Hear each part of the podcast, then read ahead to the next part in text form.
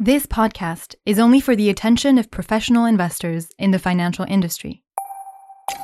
Outerblue by Amundi. Welcome to Outerblue Convictions, market analysis and asset allocation views. Hello, and welcome to our monthly podcast on the big themes dominating markets and our investment convictions. I'm Swaha Pattanaik, Head of Publishing, and I'm joined by Monica Defend, who leads the Amundi Investment Institute. Monica, welcome back and thanks for joining us. Thank you, Swa, and welcome back to everyone listening to us. So, Monica, there's been quite a reversal in the past month of what investors expect from central banks. And that has, of course, filtered through to financial markets. What's the split state of play right now? Thank you, Swa, for the uh, questions because definitely this is one uh, of the hot topic and debates on the market. Let me give you first some macroeconomic context. Uh, we have been we are really living a noisy uh, economic uh, data uh, environment, but there are signs of slowdown. So, still, we do expect global GDP uh, to move from 3.1 last year to 2.6 this year. So global economic slowdown. In the fixed income markets, they've been moving higher just because at the same time uh, we had been uh, having some releases on the inflation side. Uh, on the on the upside, so uh, the, the the market expectation have been pushing really uh, the uh, central banks uh, to force for a cut in uh, in March. But, and we just added the uh, minutes out from the Fed and ECB and the spokesperson of the both on both uh, central bank side that pushed back on early rate cuts, arguing that it's too early to declare victory on inflation. So our view have not changed, honestly, uh, since uh, since a while. We do expect the Fed and the ECB looking for the first cut to be uh, mid-year.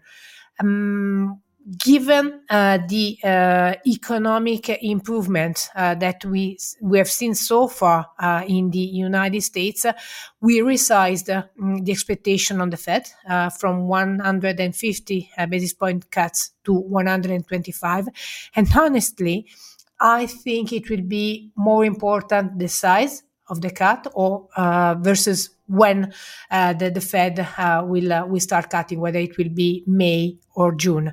Similarly, um, for the for the ECB, we maintain the call uh, of 125 um, cuts, uh, basis point cuts. They are really not uh, in in a hurry again.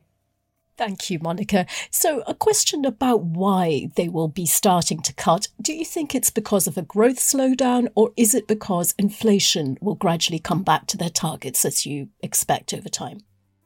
We think that the green light uh, on the on the cut will uh, depend on inflation.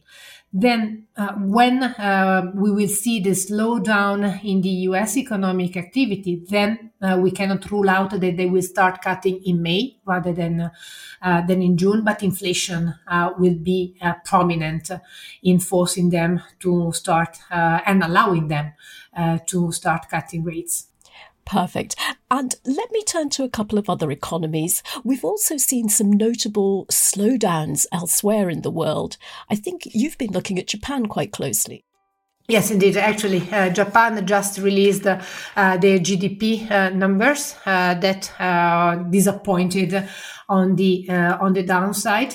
likely, the first quarter will be stagnant, so with a lower carryover from 2023 and a stagnant QE, we revised GDP expectation this year. So we expect GDP in Japan to grow around 1.1, which is still uh, above trend and post uh, a mildly positive output gap. Inflation wise, um, the releases has been in line with our expectation. We do expect inflation momentum to notably fade, uh, with CPI hitting below 2% in the second half of the year. Uh, which then turns to what the Bank of Japan will be doing. So, up April, more likely uh, than March, uh, will be the month to uh, end the um, negative interest rate policy, but the window for optimal conditions narrows post May. uh, all in all, we remain uh, overweight uh, Japanese equity, but we might address this subject later on in the discussion. Absolutely. Well, you're talking about your investment convictions. So let's stay there and ask you whether there have been any other changes to your key investment ideas.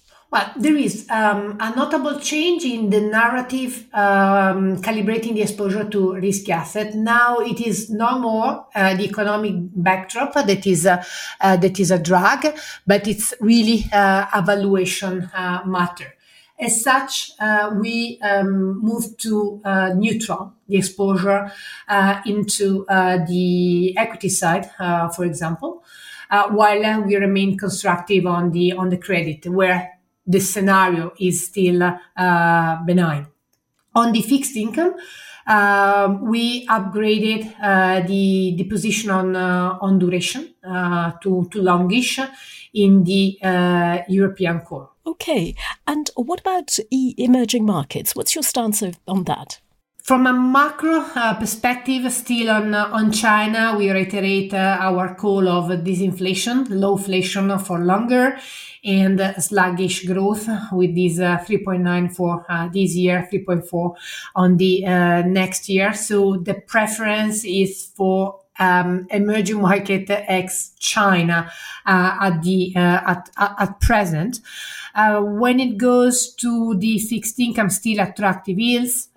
this inflation makes our view and positioning on emerging hard currency and local currency positive, with a preference for um, high yield versus investment grade on a rational of valuation and carry uh, consideration. We have a bias towards uh, LATAM, selective on Asia and uh, EMEA. In LATAM in particular, uh, I'm thinking about Argentina. There are some interesting idiosyncratic stories.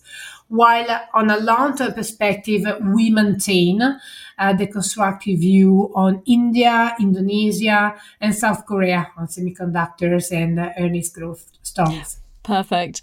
Um, I wanted to come back to something uh, you were talking about earlier on the equity market. Um, we've had an amazing rally so far this year, and uh, I think the US tide has raised everybody um, around the world on stock markets. One phenomenon in all of this that your teams are keeping a very cl- close eye on is concentration risk. How much of an issue is this?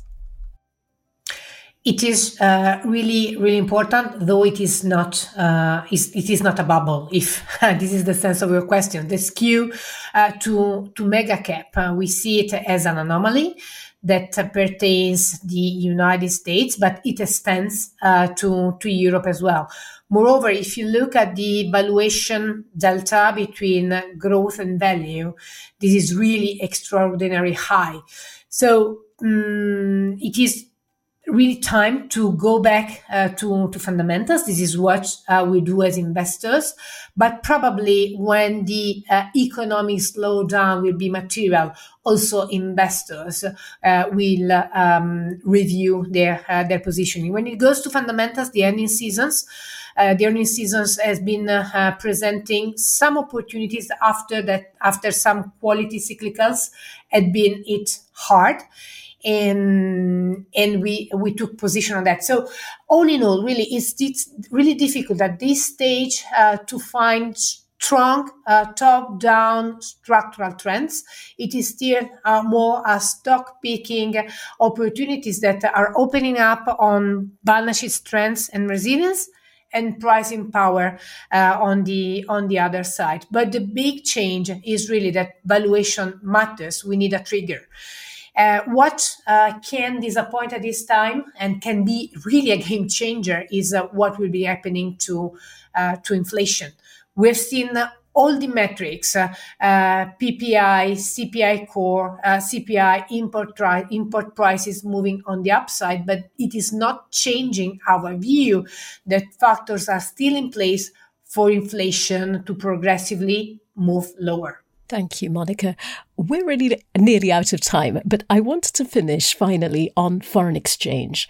I mean, the macro picture and the central bank picture that you've painted for us suggest that there are some changes maybe that are going to play out in the forex market as well.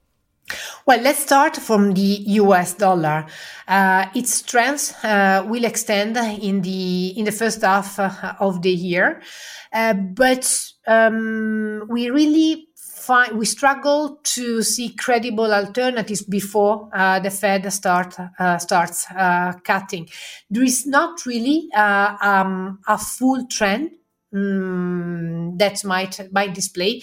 Uh, if I look at the interest rates differential, um, the US dollar is overvalued and it, it doesn't justify uh, a prominent a prominent trend. Uh, one word on the yen.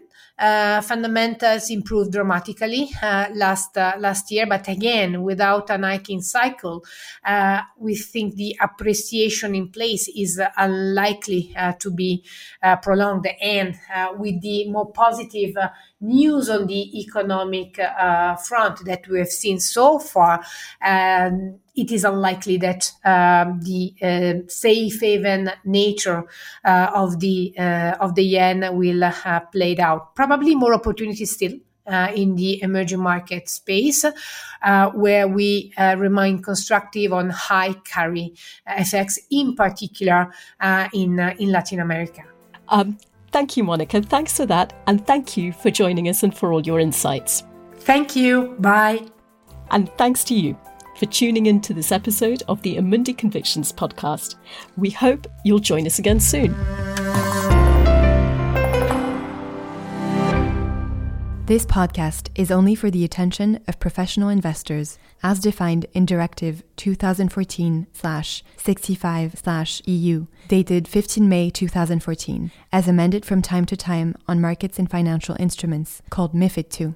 Views are those of the author and not necessarily Amundi Asset Management SAS. They are subject to change and should not be relied upon as investment advice, as a security recommendation, or as an indication of trading for any Amundi products or any other security, fund units, or services. Past performance is not a guarantee or indicative of future results.